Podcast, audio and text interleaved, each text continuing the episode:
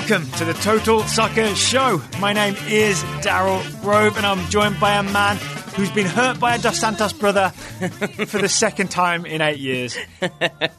His name is Taylor Rockwell, and I'm right there with him. Hello, Taylor. Hello, you are correct. Uh, I will say, on a positive, this is one of these times that I'm very happy that you do the hello and welcomes the way you do, as Yeah. well as you do. Not sure I could have mustered the energy that you did on that one, so thank you for that. It's the most I had. Maybe I've I know got, it was. I've got some residuals from the Yeah. World Cup win There you uh, go. earlier today. I saw you dig deep for that one. yeah, I, saw it. I dug all the way back to 1 p.m. Eastern. There we go. That's fair. That's fair. So we didn't get two trophies in one day. We did not. Yeah, not the credit house song. Um, we, the US women won the World Cup this morning. The US men lost 1 0 to Mexico in the Gold Cup final. They did indeed. In right. between those two games, uh, we did watch Brazil beat Peru in Yeah, the. Copa America final. We'll talk about that a little bit at the end of this show. Yes. But we're going to be focusing primarily on the USA's 1 0 loss to Mexico. So we'll end with the host nation that won the tournament. there we go. Perfect. Um, so obviously we'll talk tactics because there's a lot of tactical changes. Mm. Yep. Obviously we'll talk the goal, the Jonathan dos Santos goal.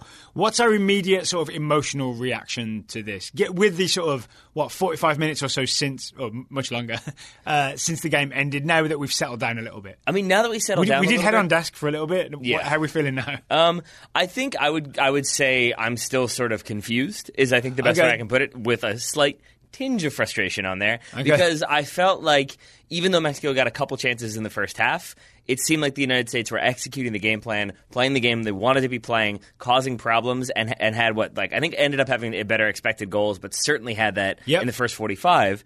And Expected goals was like one point six two to one point one two Yeah. in favor of the United States. and instead it was zero to one. Yeah. Uh, and and I think even like the first couple minutes of the second half still okay, but then I think the kind of really uh, precipitous drop off in the second half. it's a cliff. Yeah, it, it's it's it makes it really difficult to understand exactly what happened. We've gone back and rewatched as we do. We've read quotes. We've watched the Greg Berhalter Mm-hmm. press conference, so we have some ideas.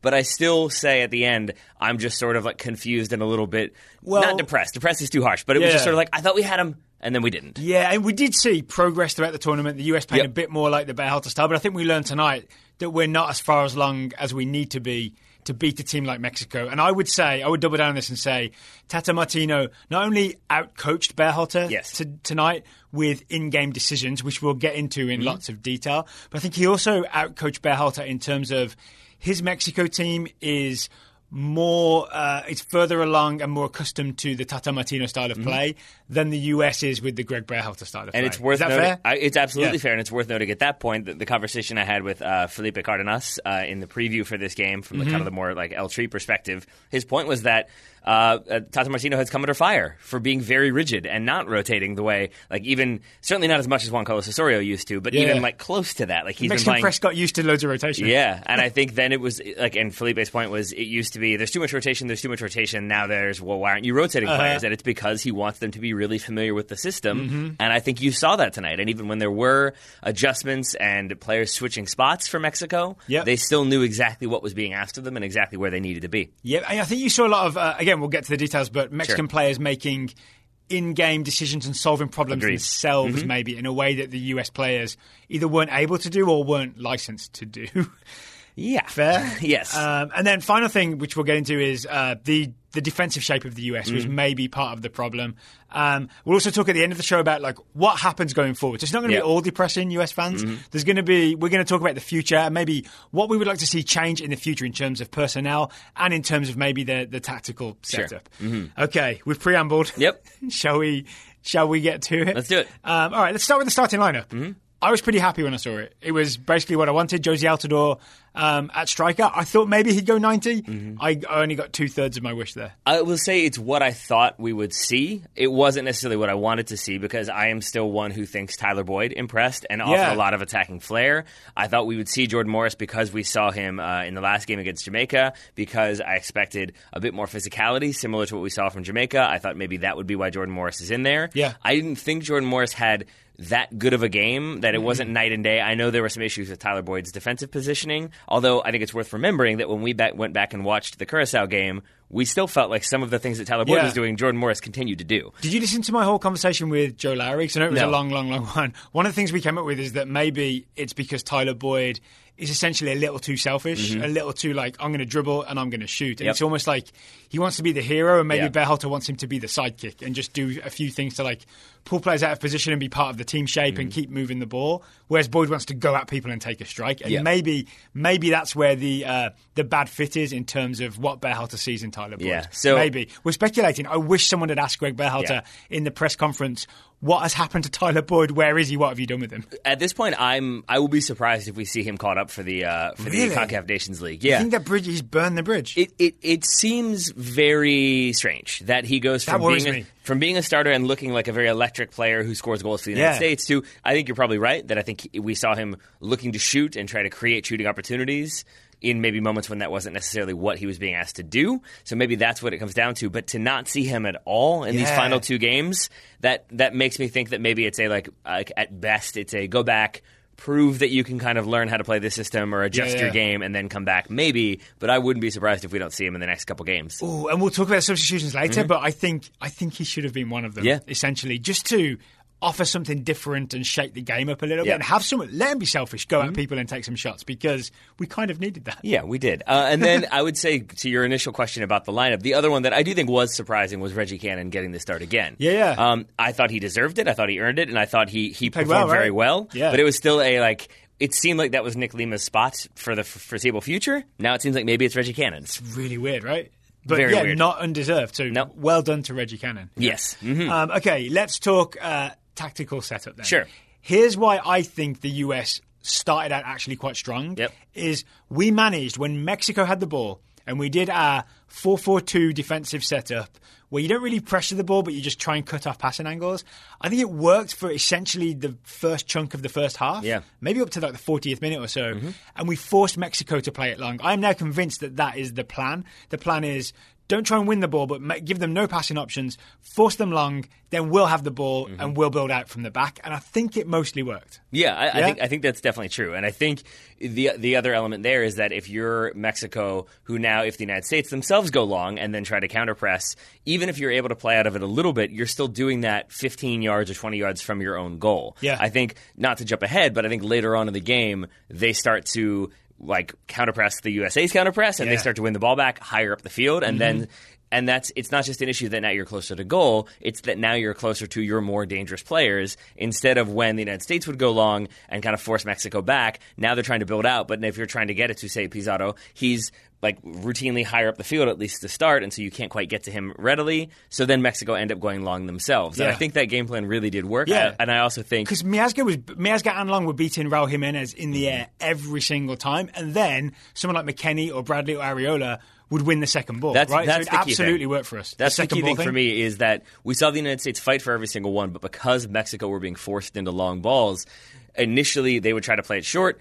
Their midfield would drop in to try to provide options, and when they would go long, because their midfield has moved back, now there's probably a 20, 30 yard gap between the midfield and Raul Jimenez. Right, So there's no one really around him. So, Yeah. and even when there were, I think they're outworked by the U.S. midfield. Yep. The United States is able to kind of consistently win the ball off, get possession in advantageous positions Yep. themselves. Do you think it's like too much energy spent by the US in the first half? I mean- I thought I saw the US team get tired, and I mean, not just was- Jozy Altidore, who again maybe not 100. percent Yeah, I mean that was that was my concern in the final five minutes. I think of the first half. Yeah, you called s- it in the 40th minute, right? You started to see a lot, not a lot, but like sloppy passes, errant giveaways, mistakes like in challenging for the ball, all of which I think spoke to heavy legs, tired legs, Yeah. and just a little bit of mental fatigue. Because if you're executing a game plan like really, really effectively, but it's really requiring a lot of you, especially against probably the best team the United States has played so far under Greg Mm-hmm. Berhalter, at least.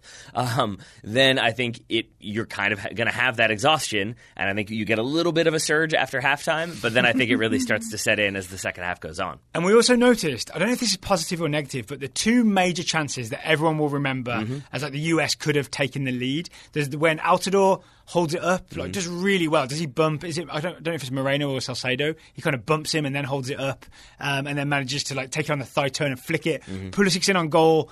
Maybe just get a little too close to Ochoa before he gets a shot away. And then there's the Altidore chance that comes from the Tim Ream volley Yeah. where he cuts and drags it wide. Yeah. Both of those come from direct balls. They don't come from the slow, patient, positional play, build up, unbalanced Mexico, create an opening, create an opening and exploit that. The stuff that we, you know, we did to Trinidad and we we did to Curacao a little bit mm-hmm. and we did to Jamaica very much so.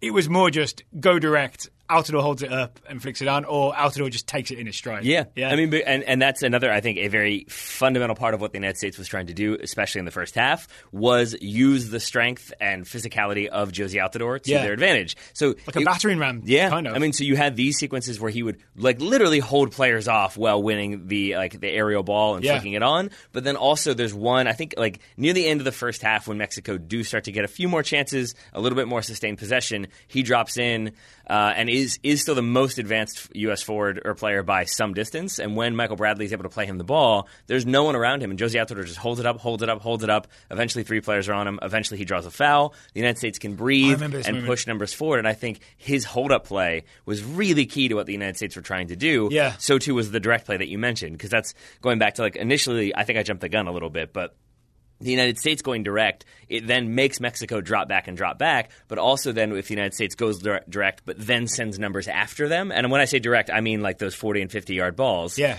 Then it allows, say, Reggie Cannon to go bombing forward, which means now Pizarro, who wants to be an attacking left winger, has to drop all the way back. And there are moments. That was key to the first half. Yeah. Mm-hmm. We had Cannon so high that their best, sort of most creative wide attacker, Pizarro, is forced into playing almost extra left back alongside Gallardo because Cannon's so far forward. We we freeze framed it at one point uh, in like midway through the first half, and Mexico were theoretically in a four three three, but in this one they were like almost in a like four one three two, and that one was Pizarro all the way over on the left hand side. That's Yeah. how far back he was, and so if you're taking one of Mexico's most dangerous players and making them really focus on defense, it means they can't really focus on scoring goals.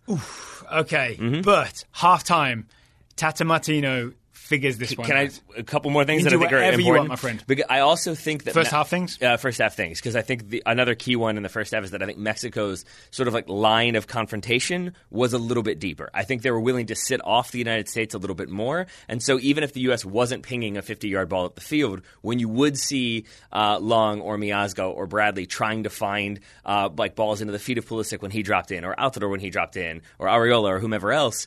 I think Mexico weren't as aggressive in tracking those runs, and so you did see Pulisic get on the ball a little bit more and be able to turn Yeah. with limited pressure and go at the defense. Same thing for Jozy Altidore on some occasions. Same thing for Paul Arriola, Mm-hmm. and I think that definitely changes in the second half that Mexico stepped that lineup uh, quite a bit. All right, so there's, there's kind of a list of changes that I Yeah. think Tata Martino, little fixes that Martino makes at halftime. Yep. Um, maybe we'll just go through them one by one. You mentioned Pulisic. He has Edson Alvarez Yep. essentially man mark Christian Pulisic starting in the second half, Mm-hmm. right? The reason you see a lot less of Pulisic on the ball, the lot less, a lot less of Pulisic being able to run at people in the second half, is because Edson Alvarez is like glued to him Yeah. the whole time. Even when Mexico have the ball, you see him. I thought he was like checking his shoulder, doing the smart midfielder thing, like Xavi. He's not. He's checking for Christian Pulisic to make sure he can be on him if and when the ball turns over, and that really takes Pulisic out of the game for long, long stretches. Yeah, because like like if you look at the difference in that first half, when Pulisic would say sprint back 15 yards to get a ball in from Michael Bradley, like a 20 yard vertical ball from Michael Bradley, he would be able to oftentimes turn and like would have caught a defender, maybe not quite being as aggressive in the tracking. He could go at the defender. If he beats that defender, now he's away. And I think a lot of those kind of aggressive, fast slaloming, slaloming runs from Pulisic in the first half were because he was able to get the ball and turn Yes. with relative ease. This time he has Alvarez on his back. And that's where Yeah. I think uh, Stu Holden pointed out that like in the first 15 or maybe 20 minutes of the second half, Pulisic had like eight touches on the ball. Yeah. And I think a lot of those were like touch and play it backwards because he has Alvarez on his back. So he can't turn. And if that's a key way the United States is trying to both alleviate pressure and establish their own attacks, now both of those are gone. Okay, next change is the Yep. Mm-hmm. switch of Pizarro and Antuna, who were the left wing and right wing. They just switch sides, right? Mm-hmm. So now Pizarro's on the left, Antuna is on the right. That means Pizarro doesn't have to worry about Reggie Cannon's like uh, charging forward runs. He doesn't have to track him all the way back. And then if you're on Tim Ream's side, he's not going anywhere, right? You don't have a fullback that goes up the field that you have to track back all the way. Suddenly Pizarro is a lot freer. Yes, and I think uh, this may be hyperbolic, and I may end up saying this like three or four times tonight, but I think this might be the thing that is most upsetting to me or disconcerting to me going forward is that basically Tata Martino said, "Okay, we can't get our most aggressive, atta- like, like like like useful attacking player involved because he's having to track back and play defense." But their other defender, their left back, isn't going forward at all. So Yeah. we'll just put him over there. And now, basically, it completely suits our game. And I Yep. think going forward, other teams can look at that and say, well, the left back's not going forward, so we'll just put our best player over there and Yeah. they're going to sit back. And then I think the other worrying thing was that it wasn't just then that Pizarro was on that right side, the USA's left side, and like going at Tim Ream every single time is that he would then oftentimes drift central and create overloads in the Be middle. Like a number 10, because they didn't really have a number 10, right? They had three central Yep. midfielders in Dos Santos, Mm-hmm. Guardado, um, and Alvarez. None of those are number 10s. And they got two wingers. But yeah, if Pizarro starts drifting across, suddenly he's in that like number 10 spot, and it's a midfield overload, right? Yeah. It's absolutely too many men for the US to handle in central midfield. So it's an absolutely genius change from Tata Yeah. Martino. And we didn't have a, a counter move. We what I mean? didn't, because our shape is Yeah. Mm-hmm. the right back goes forward, the left back stays home, and we didn't really, we weren't able to switch. I know we tried Lovitz later on, but it's it's too little, too late. Right? Sure, but even even Sure. I mean, even when we've seen Lovitz, and we'll get to the subs again later Yeah. on. But like even when we see Lovitz or have seen him previously, it has been playing that Tim Ream role so that Nick Lima could Yeah, become a central midfielder. Like it, it's not a. But he oh, can get forward. He can, but it's it's not a like oh okay now we're putting in like. I think I said this to you off air, but like Nick Lima going in at left back would have made more sense to me at the end of the game than Daniel Lovitz. Where you just think he's more of an attacking Yeah, type player. I think yeah. so. Yeah, so I think, and so again, I think going back to it, it's a very genius change from Tata Martino, but it's also a very simple change to make in the moment Mm-hmm. that other teams I think can do. But then also once you have Pizarro do that. It leaves Tim Ream out there because now Pizarro's gone central. So does Tim Ream track him? Because as soon as Tim Ream started to do that, right? Yeah. then Luis Rodriguez, the right back from Mexico, would then get forward. And so it was these kind of intermittent well-timed. waves of attack. Yeah. Yeah, he was very smart about when to come forward and Yep. when not to, and when Mm-hmm. to overload. Um, the other thing that Mexico change up is, I would argue, they get more aggressive. Yeah. So Mm-hmm. the first half, there are we traded fouls basically, right? There's a horrible Pulisic tackle, a horrible Altidore tackle. Uh, Mexico had some on us. No yellow cards given, which I Mm-hmm. actually think is a mistake, just in terms of the ref keeping the players safe. And it wasn't biased one way or the other. It was just there should have been a card for some of those tackles. Yeah. But the stuff really early on in the second half, there's that moment. Is it Hector It's, Moreno? it's literally in the first minute. Is it The second so? half, yeah. Moreno like uh, goes with Altidore, but then deliberately after Altidore's gone down, deliberately falls on top of Yep. him and gets a hand in the back of his head. Yeah, right? and then it he- is like it, it's it's much further o- farther over the line, Mm-hmm. further because it's not an actual distance. Yeah, much further over the line than what was going on in the first half, and I think it was a marker from Mexico of we are gonna rough you up. Well, I- I would I would agree with that, and I would add, and then the final thing is that after all that happens, Moreno like rubs the back of Altidore's head while Altidore is Yeah. Mm-hmm. still on the ground with his face in the ground, and it's it's a it's I think Stu Holden and John Strong were calling it housery. Leaving Yeah, off yeah. the key word there, um, but I think it's really, really smart housery in this situation because it's theoretically Moreno being like, "Oh, I'm sorry, I fell on top of you, my bad," like rubbing the back of a head. But really, if you have a person, right? well, no, it's more so like if you have a person sitting on top of you as you're pinned face first in the ground and they Yeah. rub your head, it's much more of a like, hey, buddy, enjoy this because you're going to be getting a lot of this tonight. Yeah. Like it's it's almost insulting at that point. Weston McKennie comes in, He does. Mm-hmm. lifts Moreno off of Altidore, which I kind of like. Yeah. Because it's not going to be a red card for that, right?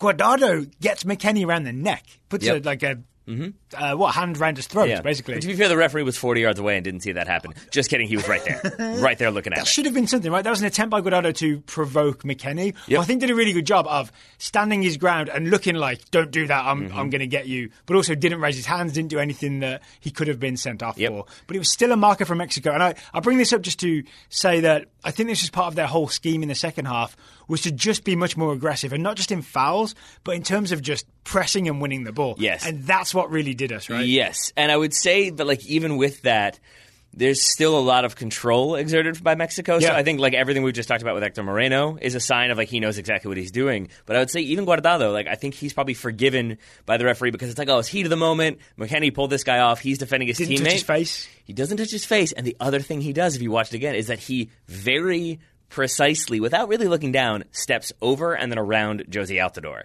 And it would have been very easy in that moment for Guardado to step on Jozy Altidore intentionally or unintentionally as a way to like further stir things up. But I think he knows if I do that, then I'm definitely getting booked for this. And he like expertly avoids one player while grabbing another by the neck. To me, that is sort of being very aware of what he's doing in that moment. And yeah, to your point, absolutely trying to antagonize McKennie into like knocking his hand away, and then Guardado goes down and acts like he's been hit in the face. There's no VAR. Yeah. maybe there's a booking for Weston McKennie. Would you say that Guardado is a type of policy genius? I, I, I guess I would say that was more of a shoehorn, but sure. If it helps us get to the ad, Yes. then let's say that he was. All Yeah. right. Today's show is sponsored Wow. by policy genius. Here's why. Part of adulthood is having to do things that you don't really want to do, like red eye flights. I like a red eye flight. Working late? We're working late. That's fine. Visiting in laws? You like a red eye flight? Yeah. That feels like a lie. I mean, I, I sleep through I'm it, not so buying it's this. fine.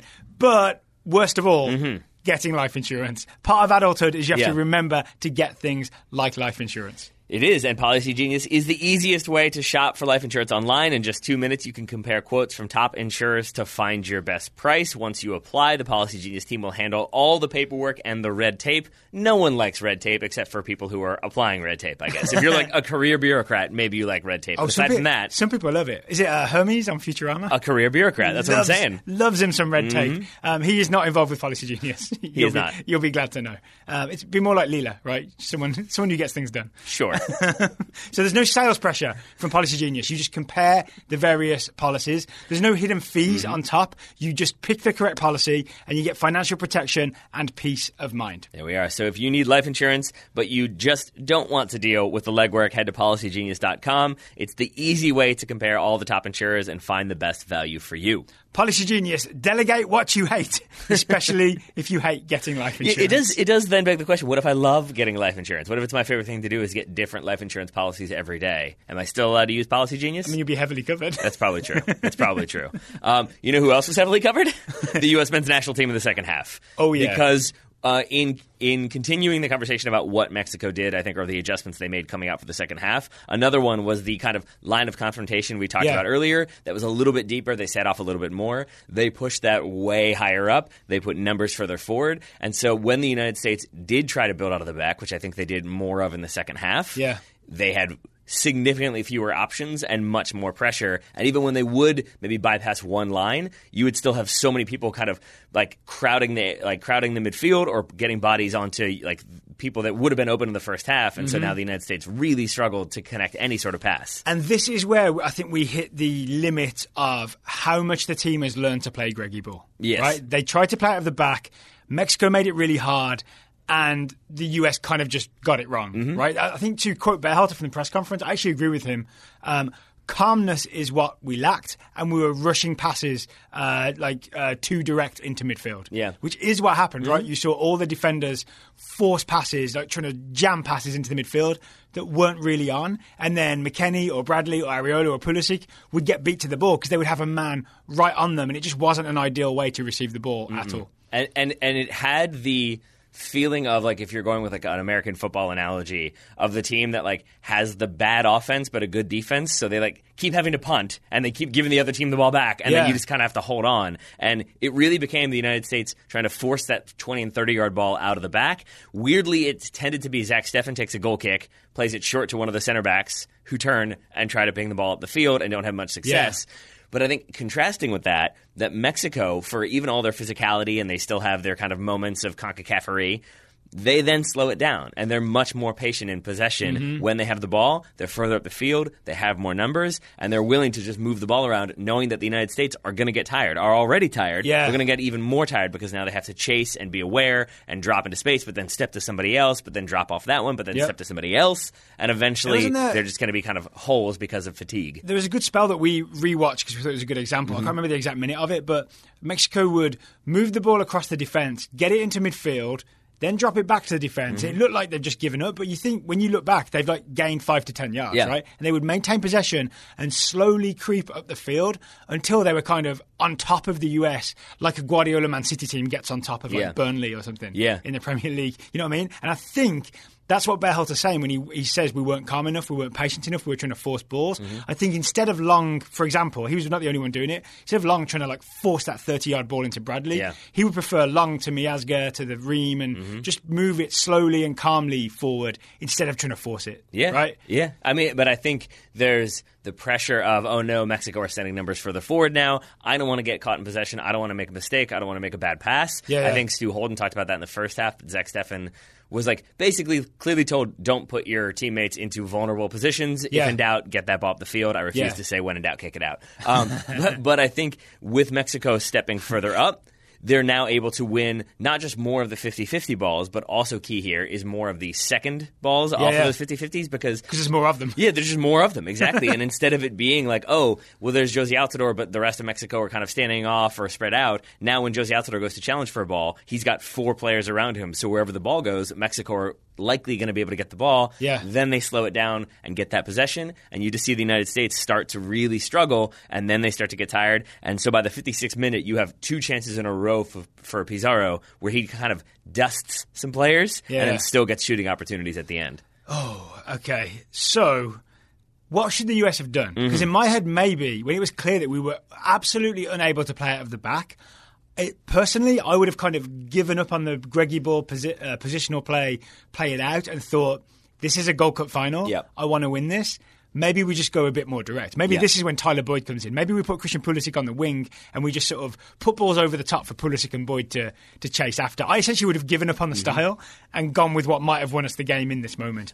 Berhalter stuck with the style. He did, I, I, and I think, like to answer your question, what could he have done? I think he had the right idea with his first substitution. I don't think Cristian Roldan was the right player for that spot. Okay. and I found it especially confusing given that afterwards in his post-match presser, he basically said that like Roldan, we brought him in to become a, like another central midfielder and help with possession. He, to help us with numbers in the middle. Yeah. But he played right mid and then went really high in defensive really pressure. high. So he went like kind of right wing. Yeah, to he the point where never like in the middle. never like uh, like that. That was a baffling statement to me because if that was what Yeah. he was asked to do, he did not do that. He either, he either gave Roldan Yeah. not very good instructions or Roldan didn't implement the instructions, which is still kind of Berhalter's fault because you've got to get it across to the Mm-hmm. Yeah. players.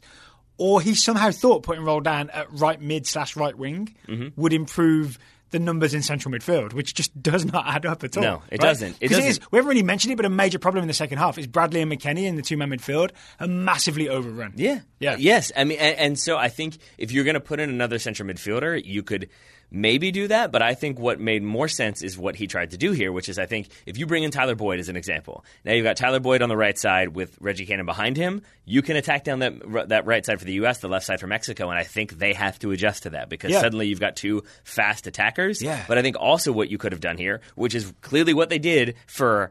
About 60 seconds because Roldan comes on and yells the formation. Yeah. Is they dropped into a 4 5 1. Yeah, he says five, five, five. Yeah, right? he says and- four, five, one, and Pulisic comes and plays central midfield briefly. Yeah, and it's and it's at times it looks more like a 4-1-4-1 with like Pulisic and McKennie ahead of Michael Bradley. Yep. Cristian Roldan again at right midfield, Mm-hmm. not central. Um, and and I think if you did that. But maybe put Tyler Boyd on that right wing. Now you get theoretically, at least, you get Pulisic more involved. I think. I also think, with that in mind, the Gyasi Zardes substitution makes more sense because even by the 40th minute, you could tell that Jozy Altidore was pretty gassed. Yeah. He's not running nearly as much as he was in the beginning of the game. He's done a lot of hold play, got a lot of kicks. So I kind of always thought the Gyasi Zardes substitution was happening, but I think if you're going to do that, you bring him in, you let him run, you let him cause problems, but then you keep that kind of midfield three so that you've got numbers there, but you we're still got attackers wide. Exactly. Here's my big thing. This is a major problem with this game. Sorry, I talked for a really long time there. It's fine. No, it, it was interesting. I was listening. Mexico have three central midfielders. Mm-hmm. They have Alvarez, they have Guardado, they have Jonathan Dos Santos. The US has two central midfielders. Yep. They have uh, Bradley and they have McKennie. Because in the defensive shape, Pulisic is originally alongside Mm-hmm. Altidore. It's a 4-4-2 or a 4-2-2-2 defensive shape, right? The only way to solve that is to have that guy, Pulisic, come back into central midfield and go three for three, right? Three versus three. And we do it for 60 seconds.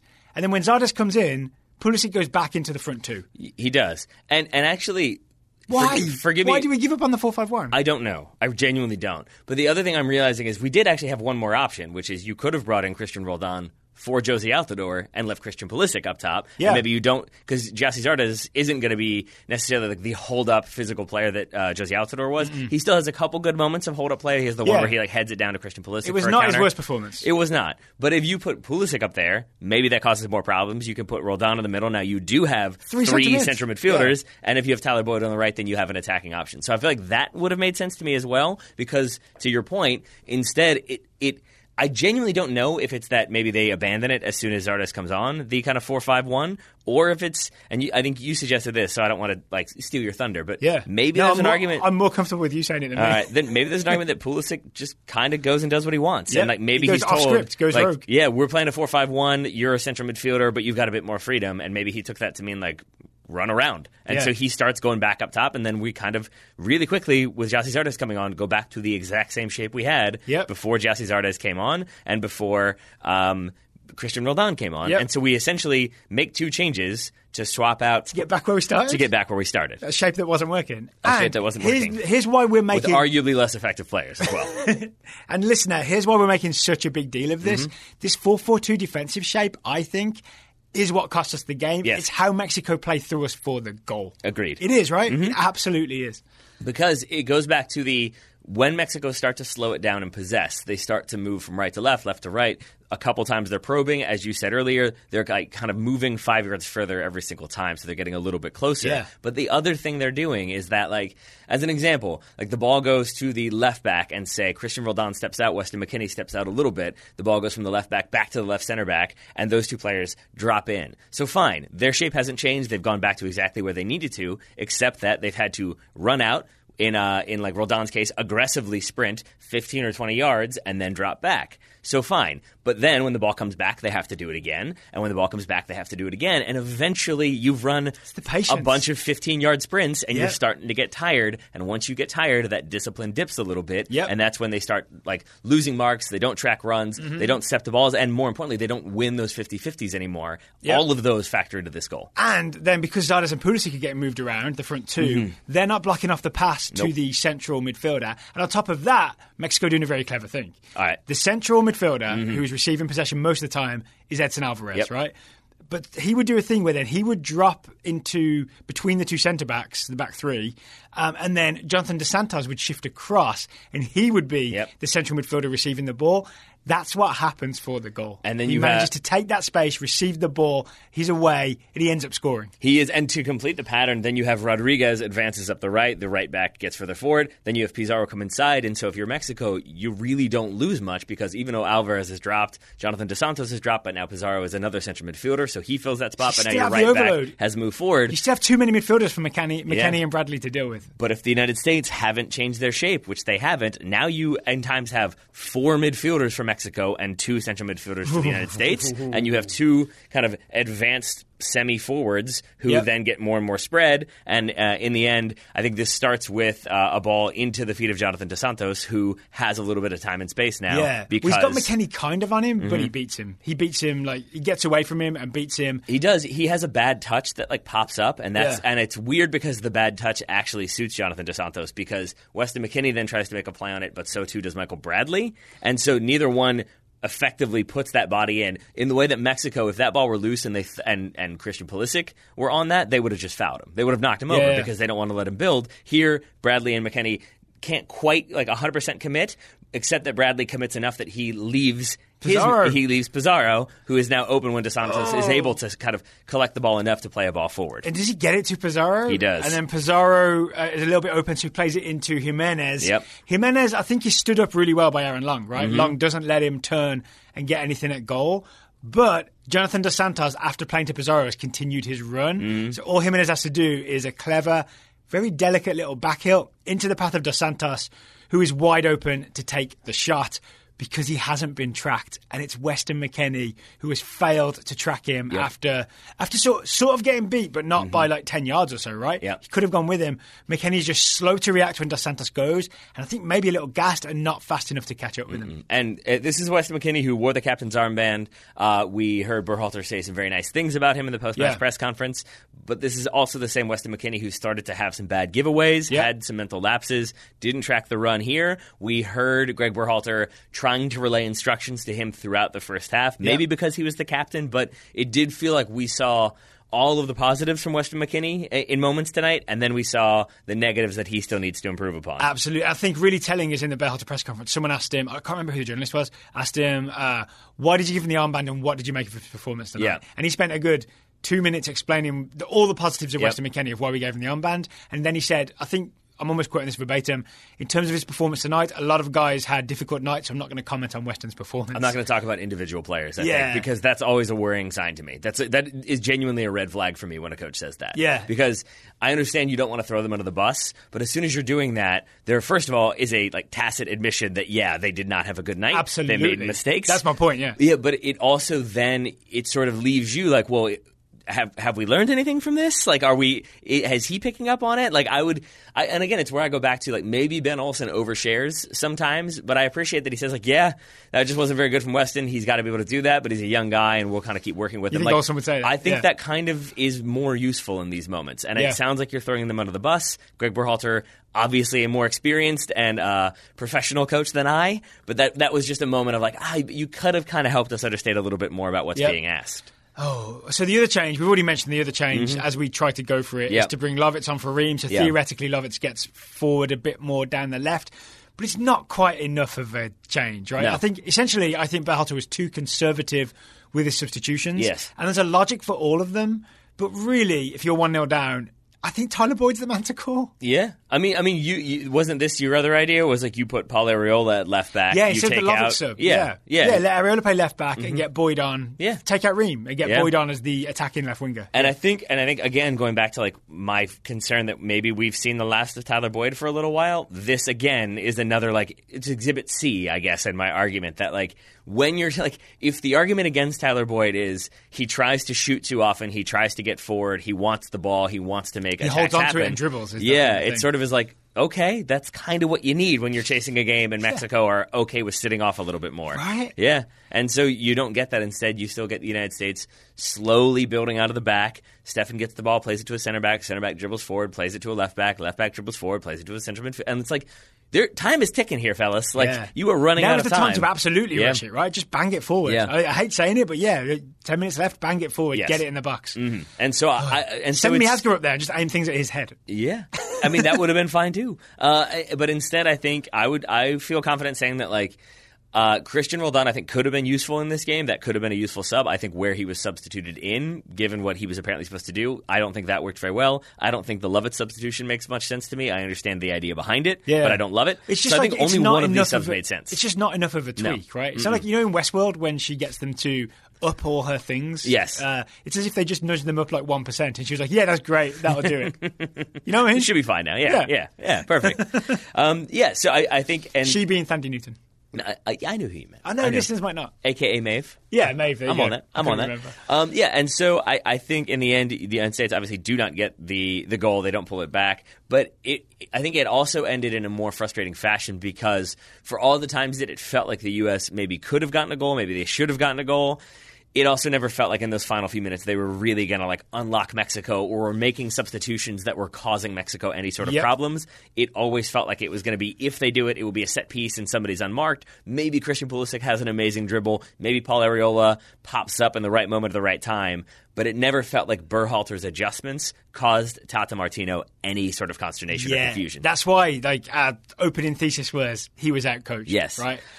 Okay. and then, wait, sorry, go ahead. I was going to move us on to talk about what happens with the US going forward. But Okay. if you have more to say on this game, I am very willing to listen. Yeah, I mean, I think it kind of bleeds into that one, but it's a player we haven't talked about, a player who often comes in for criticism. It's Michael Bradley. Yeah. And, and I do think that tonight was uh, a night where I don't think Michael Bradley can play that role if that's what he's going to be asked to do. And To be part of a two-man central Yes. midfield defensive. yes, yeah. bec- because Why so? Yeah. Okay, because like I am, I am not stupid. Like I, when people say like Michael Bradley's slow, I am not going to make an argument like no, he's actually really fast. Like he, he's not. I mean, I don't think he's like slow, slow, but he's certainly Yeah. not like fleet of foot. Mm-hmm. And if you're putting him in positions as he was, especially in the second half, where he has to sprint 15 yards to one side to try to put out a play, or sprint 10 yards to make a tackle, or sprint five yards to like win a 50-50 ball, if he has to keep doing that, I don't think that fits him. I don't think that's what he can do. And I think we saw him get exposed on a number of occasions in the second half because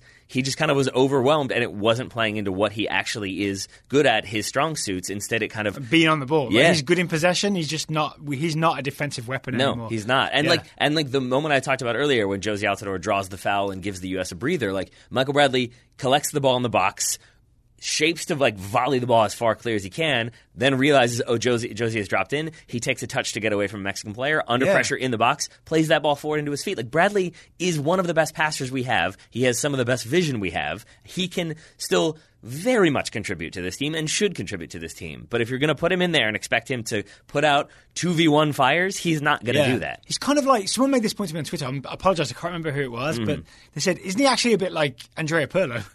And Yeah. in many ways, like I don't think he's at the level because Yeah, Pirlo's 'cause he's very, better, very right, yeah. special.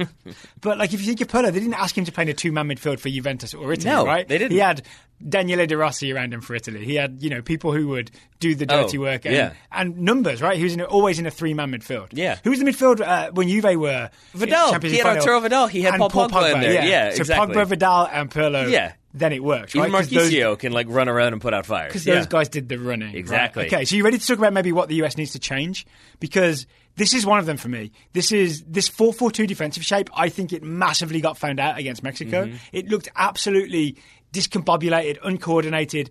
No one really was on the same page, uh, especially in the second half. Mm-hmm. Could not defend Mexico in this shape. I think we need a new defensive shape. And if Michael Bradley is going to be a key part of this team going forward, which is something I'm fully on Mm-hmm. board with, we need three central midfielders when we're defending against good teams. We need a functional 4 5 1 defensively. We do, and and like I I think you don't even have to change it that much necessarily. Like one th- one thing I thought the United States started to do in the second half, I think as Jozy Altidore got tired and couldn't like aggressively step out as much, is he sat in and was almost a number ten. If you imagine the shape being like a four two three one with like Bradley and McKennie as your two holding midfielders, Yeah. Jozy Altidore was kind of like sitting ahead of them, and it was Pulisic who was roaming around. Yeah, because Pulisic's better. At, Pulisic's better at pressuring the Yeah. Mm-hmm. ball, right? Basically, because he's faster than Altidore, so he's quick on it when there's a loose touch. He almost got himself a couple of chances Yeah. just from robbing, I think Moreno a couple of times, right? Yeah, and yeah, and, and, the Jozy thing- can't do that. He cannot. But also, this didn't feel like an adjustment made by Greg Berhalter. It felt like Jozy kind of needed to sit in a little bit more. Pulisic was ready to go, but then I think um, Arriola. And it wasn't yet rolled on. It was instead Jordan Morris. Morris. Yep. Thank you. Uh, stalling for time. They would start to step up a little bit more and be aggressive too. And so you would almost have a like, yes, it was like a four-two-three-one, but it was like a four-two. Jozy as the one, then like the two wingers more advanced, and then Pulisic even further. Yeah. But it really effectively cut off that ball into the middle of the mid, like in center of midfield. So Alvarez eventually drops, but then even when Dos Santos comes in, Jozy's kind of there and handles that. But the wingers are further up, so it limits the effectiveness of playing the ball wide out of the back. Yeah. I think that worked okay. I think that would be fine. So it's just about, it's really just about getting an extra midfielder in Yeah. there. It doesn't even matter if it's not someone who's really a midfielder. It could be Altidore. It could be. It just needs to be a defensive shape where it's not just two guys trying to handle like loads of Mexican players, Yeah, basically. yeah, exactly. And I Oh. think, and it, but I think the the issue is that it unless you're going to put Pulisic wide and basically get rid of Pauly Arriola or put Pulisic on the right, you can't really change that much if you're Greg Berhalter because you're gonna you have to have Altidore, you're going to have a target striker. So then, if you're going to have like two midfielders in, in Bradley and McKennie, let's say. Like you kind of have to play Pulisic central, so it's either he's that number ten, which I don't think he necessarily wants to be for the United States. I think he wants a more free role, or you've got to put him wide. Yeah. So, I mean, it, it will be interesting to see what Berhalter does to adjust that. I hope he does because I agree with you that that is the thing that I don't want to see any more of. I'm hoping that's a lesson learned Mm-hmm. from this tournament that this sh- this defensive shape does not work against really really good teams. And yeah, and I agree with that. And I and, and I want to double down on one thing, which is that like we saw in the first half, Berhalter kept doing the like holding up his two index fingers and like making sure they move together. Did you assume they closing- were Pulisic and Altidore? Yeah, and I think he kept telling them like get closer, get closer, get closer. But if they get the idea being, I think to block off any pass through the middle, Yeah, to like Alvarez or to uh, Yeah. Santos. Yeah. But I fundamentally think that it, eventually that won't work because unless those two stay five yards apart, maybe, and even then, a good passer can find a, a ball through those two if a good midfielder has checked into that space. Mm-hmm. And you've wasted two players on one defensive exactly. midfielder, right? So put one there, and now you can't play th- straight through that player, and then you've got another midfielder that can help kind of uh, deal with any sort of pressure or overload. Okay, and in terms of the calendar, Yeah. it's CONCACAF Nations League It in is. Mm-hmm. October and November. We'll play Cuba and Canada, home and away. Assuming we sort of win that win our group, Yeah. we get on. I, I assume it's the same as UEFA Nations League, where you go to a semi-final and maybe a final. We may be getting a rematch with Mexico in 2020 Mm-hmm. sometime if we get to the CONCACAF Nations League final. So that's October, November. That would be good. So it'd be good to have another go at them, right? And maybe you know six months more of uh, you know working the system and seeing what we can do. Um, September, it's in, there are two international dates in September. We don't have anything scheduled yet, so we've got to wait and see who the US plays. I would I would argue that given that we're playing Cuba and Canada in October November, we need some challenging opposition. All respect to Canada and some to Cuba. We need some challenging opposition in September. So you're saying not to prepare for the challenging opposition of Canada and Cuba, but more so you want some just high level yeah, opponents, yeah, to, yeah. Mm-hmm. to keep working the system. And then the exciting part is there are players to bring in, Mm-hmm. right? You've got Paxton Pomykal, I think, could come in and do something on this team. Yep. Josh Sargent, maybe now is the time, especially in September, to call him up and get him uh, playing in the system. Even if Altidore starts Mm-hmm. and Sargent gets half an hour. Um, Tim Weah, I think Tim Weah is if he if he starts he's joined Lille, right? He's gone to Lille. If he starts playing regularly in League One, there is no argument for not calling. There's no argument that you shouldn't call him up, right? He was, even may have been called up for the Gold Cup. Yeah. He preferred the U20s, right? Yep. Tim Weah to bring back Tyler Adams. There it is. I was wondering when you were Tyler get to it. Tyler Adams. I mean, that's that's the one I'd be most excited about, Yep. right? And then the big question is, can he somehow be the third guy in central midfield, or could he just outright replace Mm-hmm. Michael Bradley? I wouldn't mind. I don't think it would be as good in possession, but I wouldn't mind seeing it in a game. Yeah, I Tyler mean- Adams in the sixth role. I agree, and, and we're not done because I mean, uh, Who else you uh, got? we really enjoyed what we saw from Duane Holmes in the brief moments Duane we saw Holmes, him. yes. obviously had to pull out with injury. He injury. could even play wide right and still like fit in with the whole thing, right? Yep. He could replace Jordan Morris or replace what Cristian Roldan was doing um, and be way more effective. Yeah, I, I enjoyed what I saw from uh, Aaron Long and Matt Miazga tonight. I thought Aaron Long especially did a really, really good job. Yeah. I think he has probably got that one center back spot locked down. Yeah. But I wouldn't mind seeing John Brooks come back. Yes, John, John Brooks, Brooks. is a fairly good center back. Yeah. Uh, I am understating that for dramatic purpose. uh, yeah, John Brooks coming a fairly regularly injured centre back. Well, there's that. Speaking of uh, regularly injured slash, yeah, you know, uh, debatable uh, defenders, DeAndre Yedlin could also come into this team. Also, should come into this team because we could see him deployed further forward as an attacking player. That would be fine. Maybe he comes in and is that attacking right back as well. I mean, that, but now we've got options there at right back. It's Yeah. not just Tyler Adams. I guess is going to play there, and then Nick Lima. It could be Tyler Adams, but I wouldn't be surprised to see him more central, as you said. Because Yeah. there's Nick Lima, there's Reggie Cannon, now there's DeAndre Yedlin in there too. Uh, you've got a lot of options. How would you feel about Tyler Adams coming back into the team in September and we go back to the Berhalter experiment of Adams is right back, but then he joins Bradley in central midfield and McKennie goes a bit higher? That does get extra numbers in central midfield Mm-hmm. when we lose the ball and we're defending, but it doesn't necessarily solve the 4 4 2 defensive shape problem. It doesn't. And I think I will crib from Matt Doyle to say that I think this result against Mexico shows that maybe it's time to be a little less cute. And I think that like that to me is, is a is a nuance, is a wrinkle that requires a lot of practice and preparation. And I think what we saw from the United States is that that time could maybe be better served figuring out like how to make in-game adjustments to a high pressing opponent or opponent who's switched and overloaded one side. I would rather them do that, I think, and I would rather just play Tyler Adams in a sort of set position where he can operate with a bit more awareness or knowledge, I guess. Okay, fair enough. Pre-existing knowledge. What if he comes in and plays right back and just does the overlapping right back role? I mean, I won't love it because I don't know if that solves the problem necessarily. Yeah. Because we still then don't have numbers in the midfield. But, you know, having Tyler Adams in the team would be nice. Yeah, it's hard to imagine him being any better than Reggie Cannon has been. Uh, You know what I mean? Like yeah. even in playing great, is like kind of what Reggie Cannon looked like tonight. So I guess kudos to Reggie Cannon for that. Yeah, I mean, I mean, I think, I think, uh, I forget who it was who tweeted that. Maybe it was Will Parchman who said, like, if nothing else coming out of this, we know that Reggie Reggie Cannon could be an acceptable right back Yeah. against against a team like Mexico, who are Yeah. a pretty decent team. Salute to uh, Luchi Gonzalez at FC Dallas because Pomykal's looked like five times the Mm-hmm. Yep. player this year. Cannon the same. I think um, things are happening at FC Dallas. Yes, Yeah. yes. Um, anything else? Like any other sort of future improvements that you'd like to see, or players you'd like to see brought in over the next few months? Uh, no, I mean, I this might not fit here, but I think like the one thing that we saw a lot of in uh, Twitter before this game, somewhat during this game, even though we tried not to pay attention to Twitter during the game, and then after.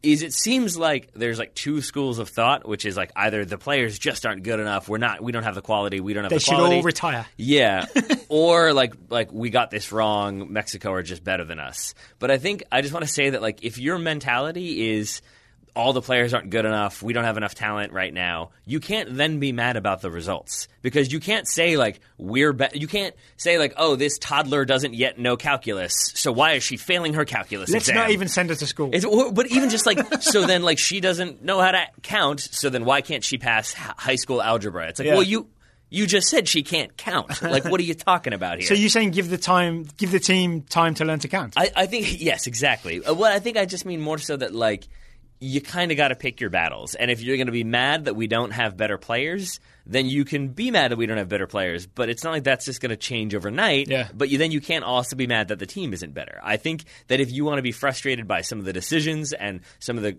like the questions that have not yet been answered, I think that is completely acceptable and justified and makes the U.S. better. Because if people keep asking questions about is this being solved, why aren't we doing this? Not only does it put pressure on the coach, on the team, on the federation, I think that's good, but it also has people asking questions that I think help people better understand what's going on. So why aren't we dealing with this overload? Why haven't we adjusted to Mexico switching their attacking Yeah. players?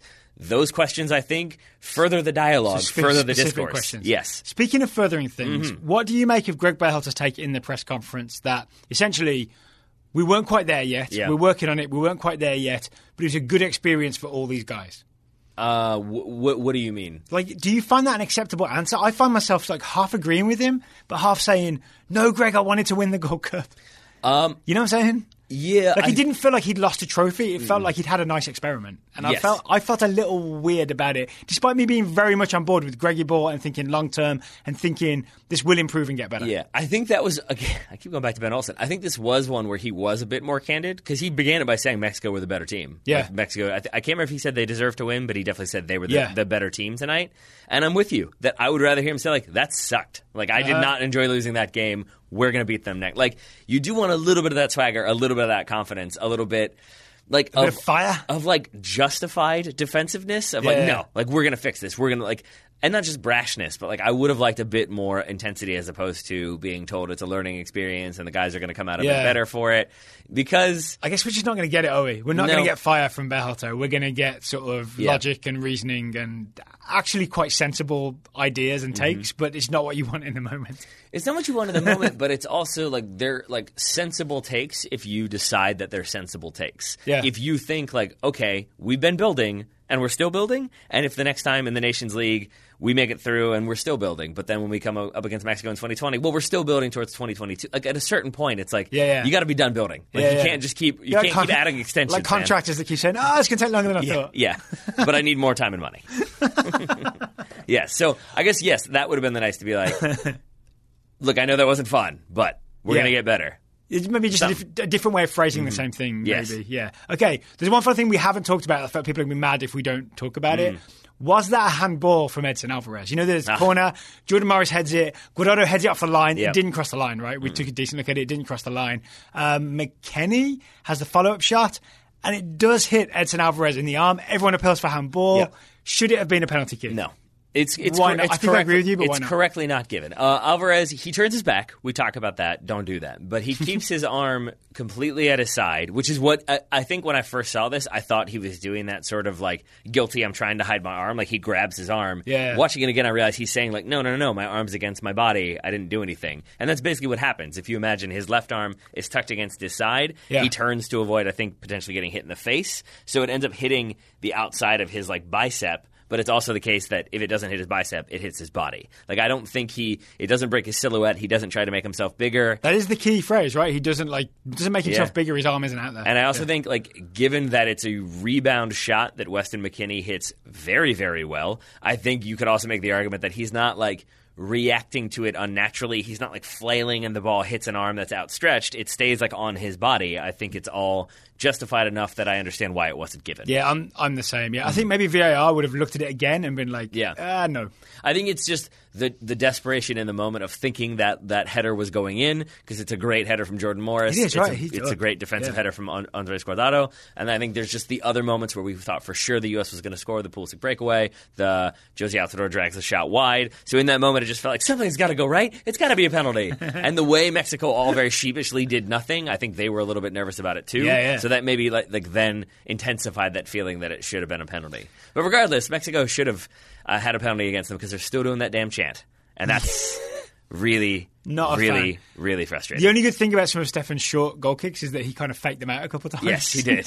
he did. And then, but then they kind of came back with even more vigor. Yeah. Uh, I tweeted about it. I had someone tell me to be less sensitive, and to that person, I say, "Shut up." Beautiful. All right. Um, all right, we got uh, the Copa America final to talk about. certainly do. I'm sure there'll be lots of lots more US men's national team chat in our future, including at our live show. By Yep. the way, which is July 13th at Audi Field. You keep mentioning Ben Olsen. Is it because we're going to Audi Field to perform at Audi Field? Yes. Yeah. It's all planned out. Are you hoping to get a review of the show from Ben Olsen, where he has a press conference and breaks down our performance? No. that man will be candid. I would welcome it because I think we'll be really good. So it's me and Taylor. It's Alexis and Christian from the Cooligans. Mm-hmm. I'm really confident this show's going to be good. I think it's worth spending twenty dollars plus the inconvenience fee on a ticket. Oh, I agree with all of that. Yeah. I just don't want at the end of it Ben Olsen to be like, "You guys are terrible." How does it feel? We'll be announcing the guests. What if- Hopefully, what if he like rewatches the program, like the performance, a couple times, and then releases a detailed podcast breaking down everything that went wrong? I, mean, I don't know how I feel about that. We've done it to him in the past. It's That's only true. fair that he does it. That's true. us, All right. right? All right. All right. If you want to get tickets, there are mm-hmm. only so many left. They're Yep. going totalsoccershow.com slash live. Totalsoccershow.com slash live, and you will see the link to get tickets. And we'll be announcing the guests guests this week. We're very excited about who the guests are. We are very excited about that. Now, my question for you, then, Daryl Grove, is: What if we have listeners who want to come to the show, uh, but have not gotten new contacts, cannot see the show, are worried about things being too blurry, and thus aren't going to attend? They won't be able to tell which one is that. Is that Polanco? Is that Uh-uh. Yeah. Rockwell? What's what's going on? Is that Guerreros? Is that We- Grove? To be fair, all four of us look and sound identical, so I can understand how you could make that mistake. with our Brooklyn accents. Uh-huh. Yeah, and your Newark accent. Yes, Um, so um, the best thing to do would be to get some contact lenses Mm-hmm. so that you can see clearly.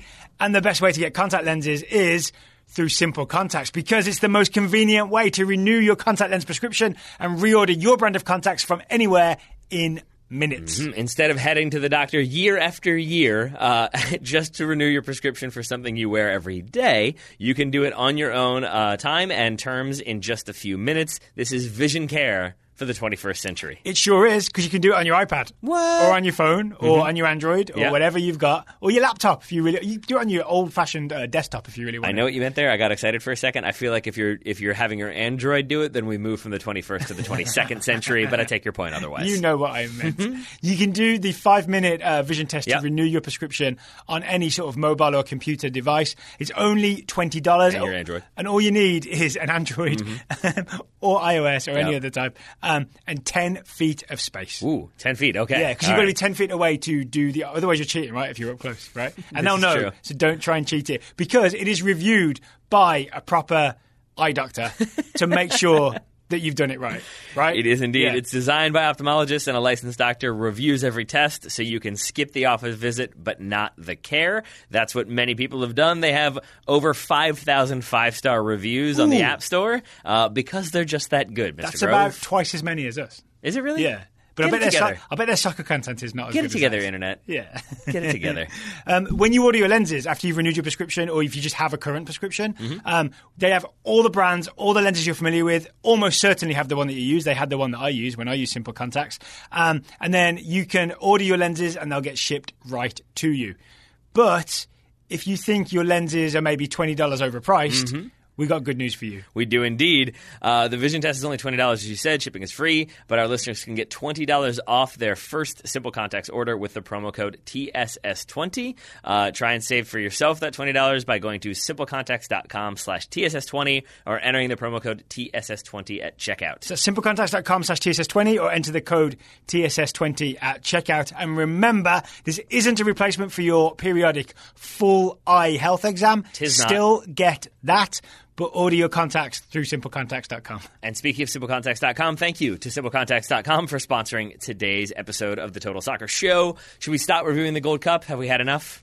I've had enough. Okay. Yeah, we'll talk US men's national team, I'm sure, again this week or we? In think? the future. All right. Yeah, but let's talk Copa America Mm-hmm. final between Brazil and Peru. Do you still have your notes from earlier? I thought we watched this game seven weeks ago. It feels that way. uh, it was. Let's go full disclosure here. We finished watching it, and we were both like, "Do "You want to have a nap?" So we went and took uh, naps in respective parts of the building. That's how we went. Sure did. Yes. Um, I've accidentally put my notes in the recycling. Oh, good. So would you fill for one second while I go and grab them? Uh, sure, I can do that. Uh, so the Copa America final was this afternoon. Uh, it was between Brazil and Peru. Uh, Brazil had beaten Peru 5 0 in the group stage earlier in the competition. So the fact that it finishes 3 to 1 in favor of Brazil is maybe like a positive sign for Peru, but I think in the end, they maybe won't see it that way. Instead, Brazil will uh, be happy having won their first Copa America since, I believe, 2007. I unrecycled my notes. Good job. I got, I got them back. Good job, buddy. That. So should we talk about the goals? I love. Uh, okay, again, not trying to blow up your spot. There are so many empty like food containers. There are not. I recycled all my bottles while is- you were out the room earlier. Is that what it is then? I Uh-huh. was going to say like you recycled the one thing that you actually need. No, I did everything Okay. and then I- Okay. got included, All right. yeah. Well, well done, my friend. Yeah. Yes. So uh, let's get to it, shall we? Uh, yes. So the goal in the 15th minute Yeah. that opens the scoring is from Everton, and the exciting thing about Everton is that he's not Neymar. I kind of forget how much Daryl does not enjoy the performances of Neymar. remember Neymar? Um, Everton nutmegs Neymar in Brazil practice as Mm-hmm. Yep. they're warming up for the Copa America, and Neymar fouls him and takes him down in practice because he just won't let that happen. And whoever's refereeing that practice game doesn't even give Everton the free kick. Uh-uh. So. Hey, this is Daryl cutting in. Quick correction here. I've been told by Dro underscore speaks on Twitter that the player that nutmeg Neymar was not Everton, it was Weverton with a W. Everton with a W, a 19 year old right back who plays in Brazil. Um, so my apologies for that. Uh, so things to remember is one, I'm a dummy. I got the player wrong. It's Weverton, not Everton, who was just training with the squad. And two, Neymar is mean to teenagers. Two, and I think didn't Neres eventually take Neymar's spot when Neymar got injured? But now Everton's taken it, and Everton has won the Copa America in Neymar's place. I'm sure there's He not has. really a rivalry between the two of them, but I like how this has played out. I do too. But it's probably not all Everton that we should be giving the Oh, credit no. for because there are two other players heavily involved here. The first being Dani Alves. Yes. And there's a weird moment when I think Casemiro is taken out. I think it was by uh, Edison Flores. Um, and the, everybody, I think, assumes play is going to be stopped, that the foul is going to be given. And it's not, I think, because the referee gives advantage. But while everyone else is sort of stopping to see what's happening, Dani Alves is waiting for the ball to come to him, but also telling Gabriel Jesus to stay for the Yes. forward, don't drop in, stay forward. Uh-huh. So as soon as Dani Alves gets this ball, he turns, he plays one down the channel for Gabriel Jesus, perfect, who I was right? sure was going to be offside. I thought for sure it would come back on VAR. Yeah. Instead, rewatching it, or once we see the highlight, uh, uh, Abram and Zambrano, the two center backs, about three to five yards deeper than their uh, fullbacks. fullbacks, yeah. And so Gabriel Jesus is on, and then he does some skills. he still has some work to do, Mm-hmm. right? I would say that what he does is the biggest drag back of all time. yes, pretty big. That's what beats Peru. Yep. Mm-hmm. He drags this back from deep to sort of end up being behind him, and then he's able to turn and just make some space and go down the line, and then cross it far post for Everton. Is that a pretty fair description of what happens? It's just one giant drag back, Yes, it, it is, and it's but then a move as he as he drags it back, he then also pivots when he sort of gets it back and goes down the line, right? So that's Yeah. the key part of it. It- It's the key part of it. The other key part of it is that uh, Everton has just decided to be completely unmarked at the back post. He runs in. It's a one-time finish off of a well-hit ball from Gabriel Jesus. Mm-hmm. But it's really weird to see an attacking player that wide open in the box. Yeah. We think we have an idea as to what happened here, though. Yeah, so Advincula Mm-hmm. is what marking someone else, um, and he's also getting confused with a defensive midfielder. Uh, Advincula, I believe, tracks uh, Felipe Coutinho, thinking that Coutinho is the biggest threat. Uh, but then it sort of is a lack of communication from Peru. I mean, as again, as evidenced by the fact that the two center backs were five yards too deep or Uh-huh. thereabouts. Um, but yeah, it's basically then it's a lack of communication. So everybody kind of comes central and collapses on where they think the ball is going to go, Mm-hmm. leaving space at the back post, which is where Everton ends up. I guess Coutinho's movement is key to this, right? Mm. Because he's the number 10 in this system, but he's gone all the way to the left wing, and that's where Advincula picks him up, right? Mm-hmm. And then Advincula stays with him.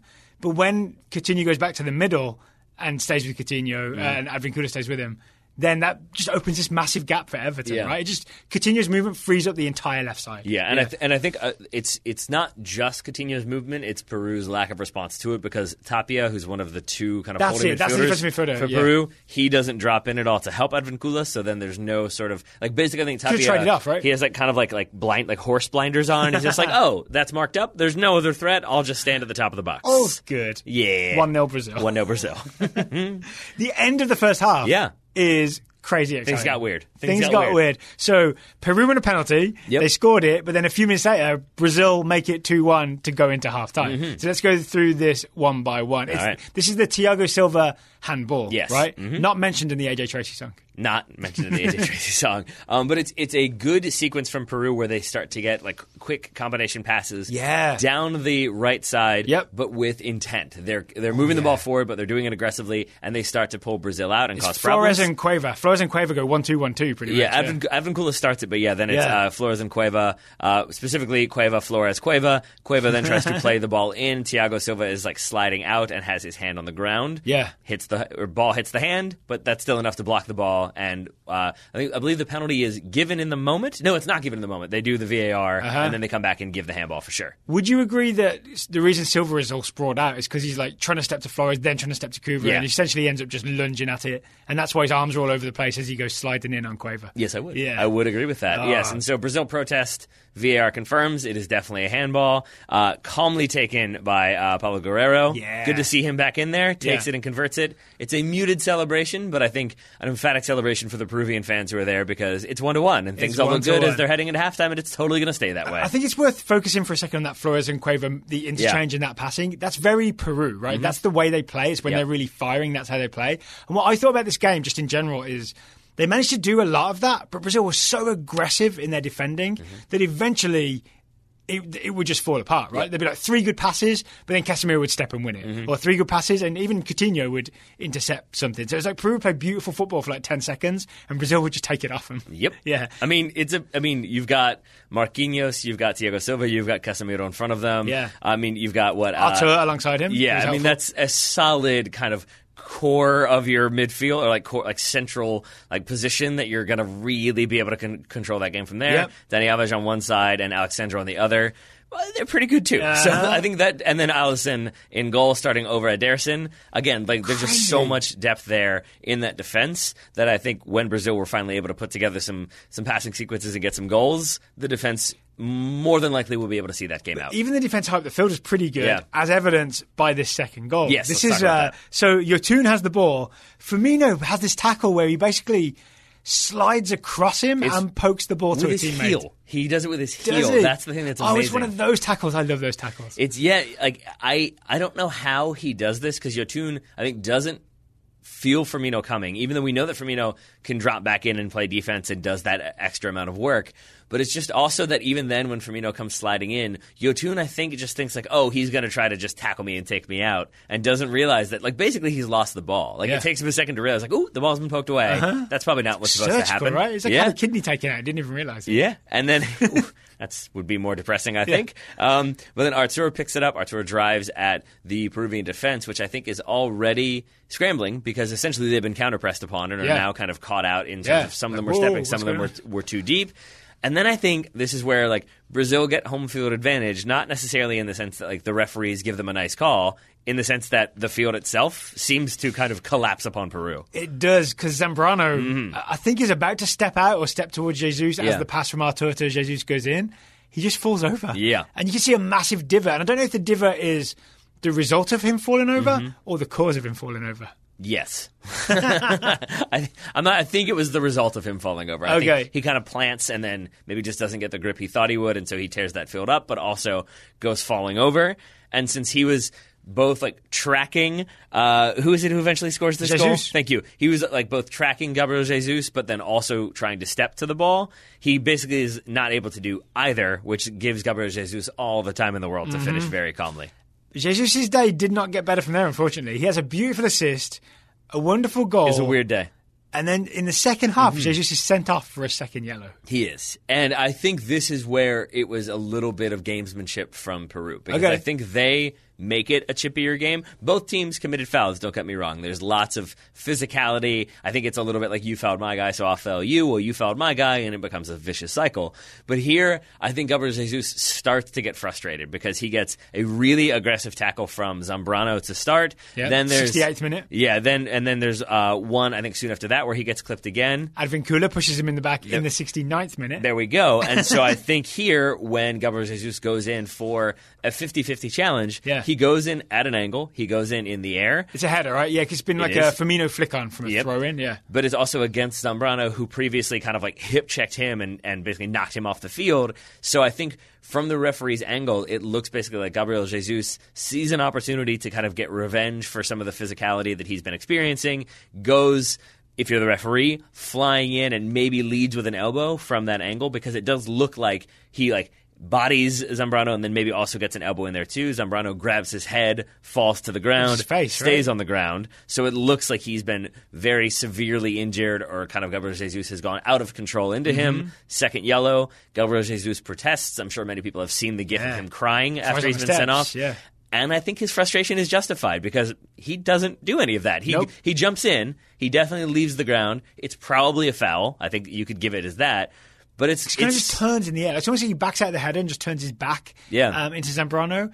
But the arm never makes contact with Zambrano's face. I He's absolutely faking the facial contact. Yeah, I think he, I think he, Gabriel Jesus knows I'm not going to win this ball, so I'm going to kind of put myself into a position to both protect myself because I'm in the air, but also make sure that I don't make things any worse, so that I'm not like going to lift my leg up to try to protect myself and then maybe give Zambrano studs to the chest, or like put that Yeah. arm out to try to cushion it, but then it looks like I am throwing that elbow. I think he does everything he needs to do to make sure that it's not malicious when there is contact. I think it's just that Zambrano sells it really, really well, and you get that second yellow.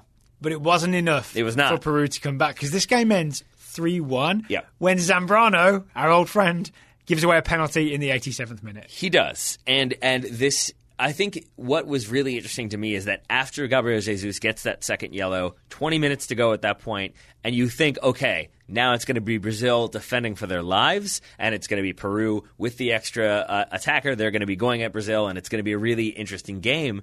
And instead, I think Peru really struggle to get out of the kind of physical mindset, and they Yeah. keep committing fouls. They keep knocking Brazilian players over. They keep giving free kicks and set pieces and putting the ball out, and they kind of kill their own time. And I think that is no, never more clear than this uh, eventual penalty kick that puts it at three to one, because it's just Zambrano making a fairly boneheaded challenge. Yep. So Everton has dribbled at the Peruvian defence, but he's over dribbled right Mm-hmm. Yep. at the end, right?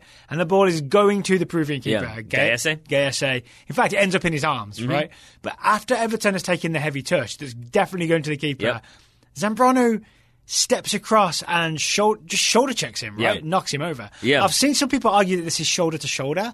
I 100% disagree because there's no play on the ball. No. He totally plays the man and not, doesn't challenge for the ball. That's why this is 100% a penalty kick. It, I mean, I think it's 50% frustration and 50% he sees a free chance to basically hit somebody. And I think he does that. He thinks like, "Oh, I can I can make this look like I'm kind of shielding my goalkeeper. I'm putting in a challenge because this player is dribbling in on goal.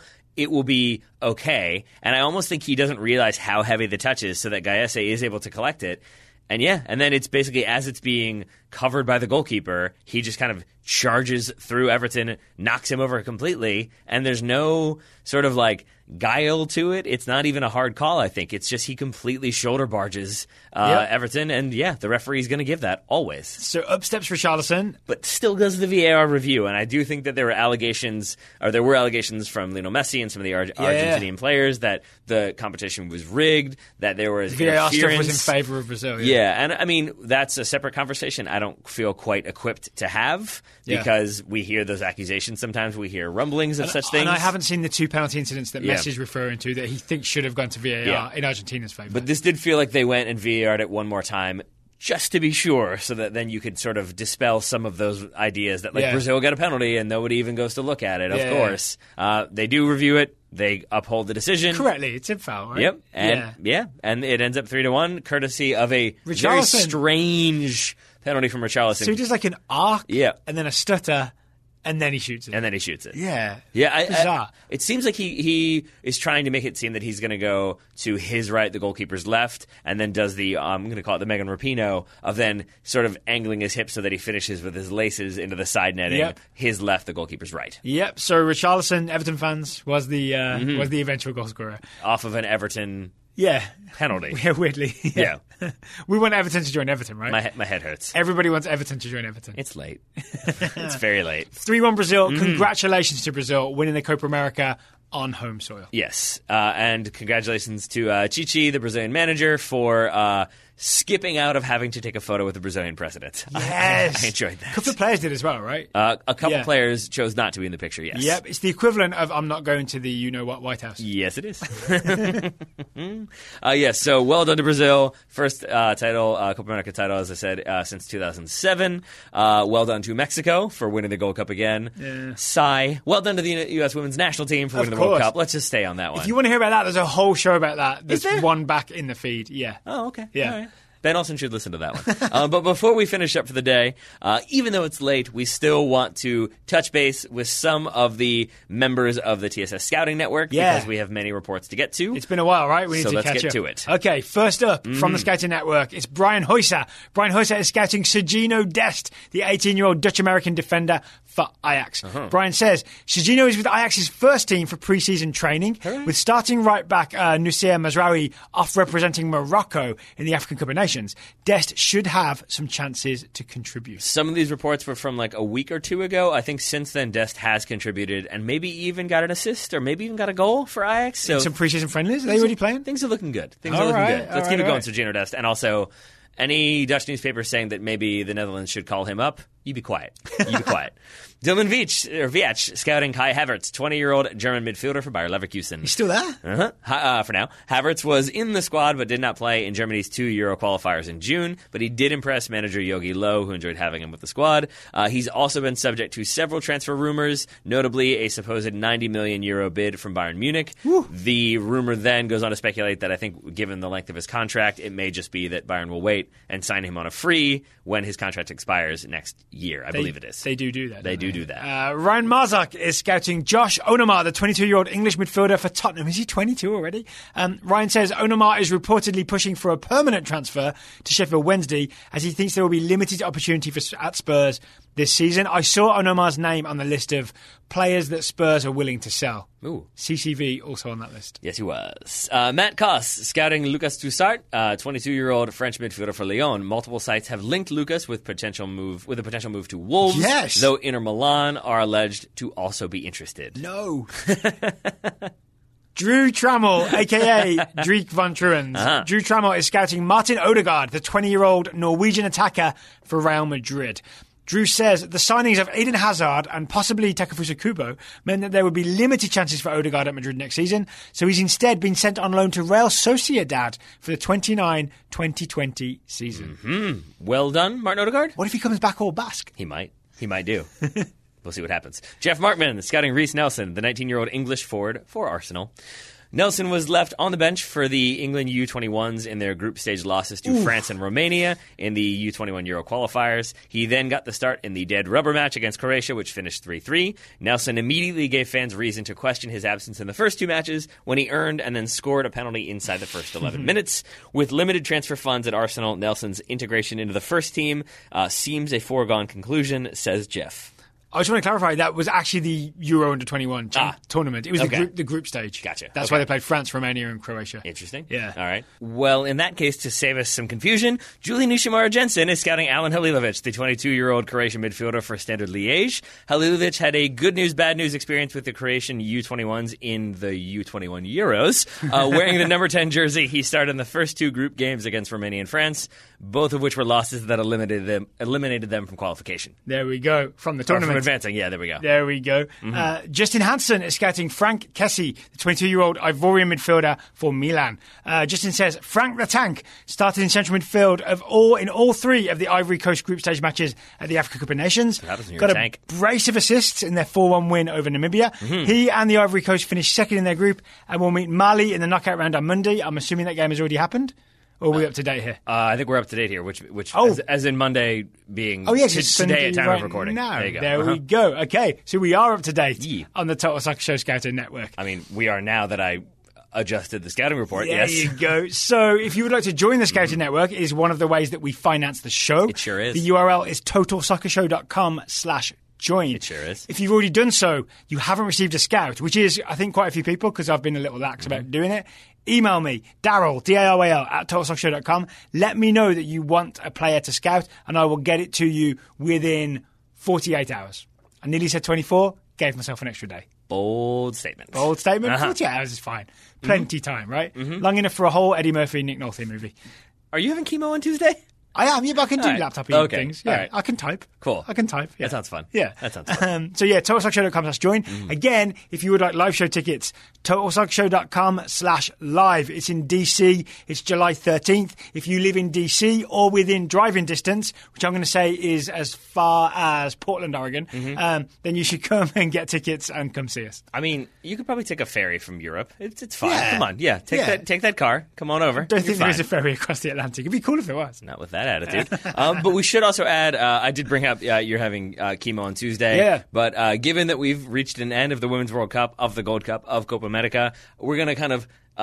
Take a couple of days off, maybe like reduce the amount of shows coming out this week. yes. Yeah, give people a chance to catch up. I've seen a few people complaining that they only just caught up. Yeah. And then we're putting out multiple shows today. week. It's how we do it. which is fair. It's yeah, how we do So it. we are going to give ourselves a little break and slow it down on the Yeah. Total Soccer Show um, over the next couple of weeks at least, right? Yeah, there'll still be episodes, just not as many. Yeah, we'll be back in November.